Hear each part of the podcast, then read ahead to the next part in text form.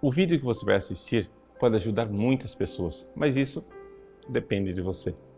Compartilhe, nos ajude a evangelizar.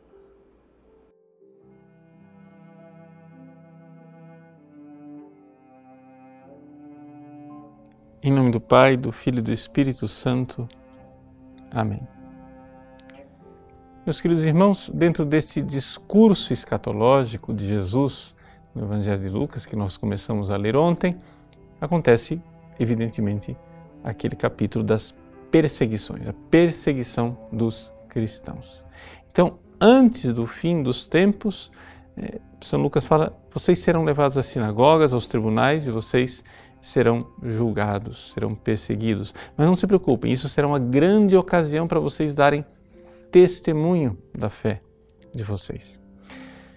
Veja, isto que para nós pode parecer uma previsão de um futuro distante, para a comunidade de São Lucas, a comunidade imediata para a qual ele escreveu este evangelho, já era uma realidade de fato. Ou seja, os evangelhos eles foram escritos para cristãos que estavam sendo perseguidos. Não era mais uma hipótese futura. Aliás, o próprio Evangelho de Lucas, quando ele foi escrito, provavelmente o templo de Jerusalém, Jerusalém já estava destruído e a cidade de Jerusalém já tinha sido pisada pelos pagãos. Então, na realidade, esse discurso escatológico do Cristo que fala do fim dos tempos era uma realidade já acontecida, o que significa que, ao lermos esse Evangelho, nós temos que compreender estamos no fim dos tempos. Ou seja, a realidade de que nós seremos odiados por causa do nome de Cristo é algo que faz parte deste tempo nosso, que é o fim dos tempos, ou seja, esses dois mil anos de história. Nós vivemos esses tempos que são os últimos, como diz a carta aos Hebreus. E já estamos vivendo esses tempos últimos há dois mil anos.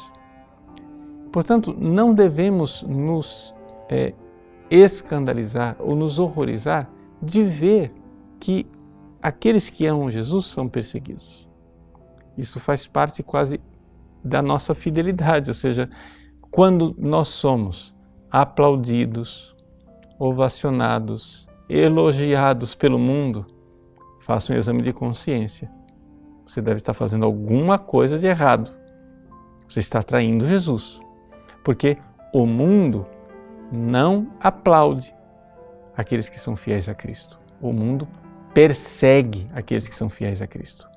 Veja, eu não estou dizendo que nós devemos procurar essa perseguição. Nós não devemos ser suicidas, nada disso. Mas nós devemos estar prontos para isto, prontos para essa realidade. E, no entanto, este embate, esse enfrentamento, deve ser a ocasião de nós darmos testemunha, o testemunho de nossa fé por Cristo. E é dando esse testemunho que muitas pessoas poderão se converter. Quando os primeiros cristãos eram perseguidos lá no Império Romano, sim, o sangue deles foi derramado, mas o testemunho dele foi deles foi também conversão para muitos. Né? Como diz Tertuliano, né? Sanguis martyrum semen christianorum. O sangue dos mártires é a semente de novos cristãos. Então, nós devemos é, enxergar aqui o fato de que este embate não é sem fruto espiritual e que de fato acontece nestas dores do parto o nascimento de novos membros da igreja. Então, sejamos fiéis. Não precisamos ser suicidas, não precisamos bater de frente com a mentalidade mundana. Mas saibamos de uma coisa: a estratégia de querermos agora nos adaptar ao pensamento da sociedade para que a sociedade nos ame e, e diga que nós somos lindinhos, essa estratégia não funciona, não funcionou e nunca irá funcionar.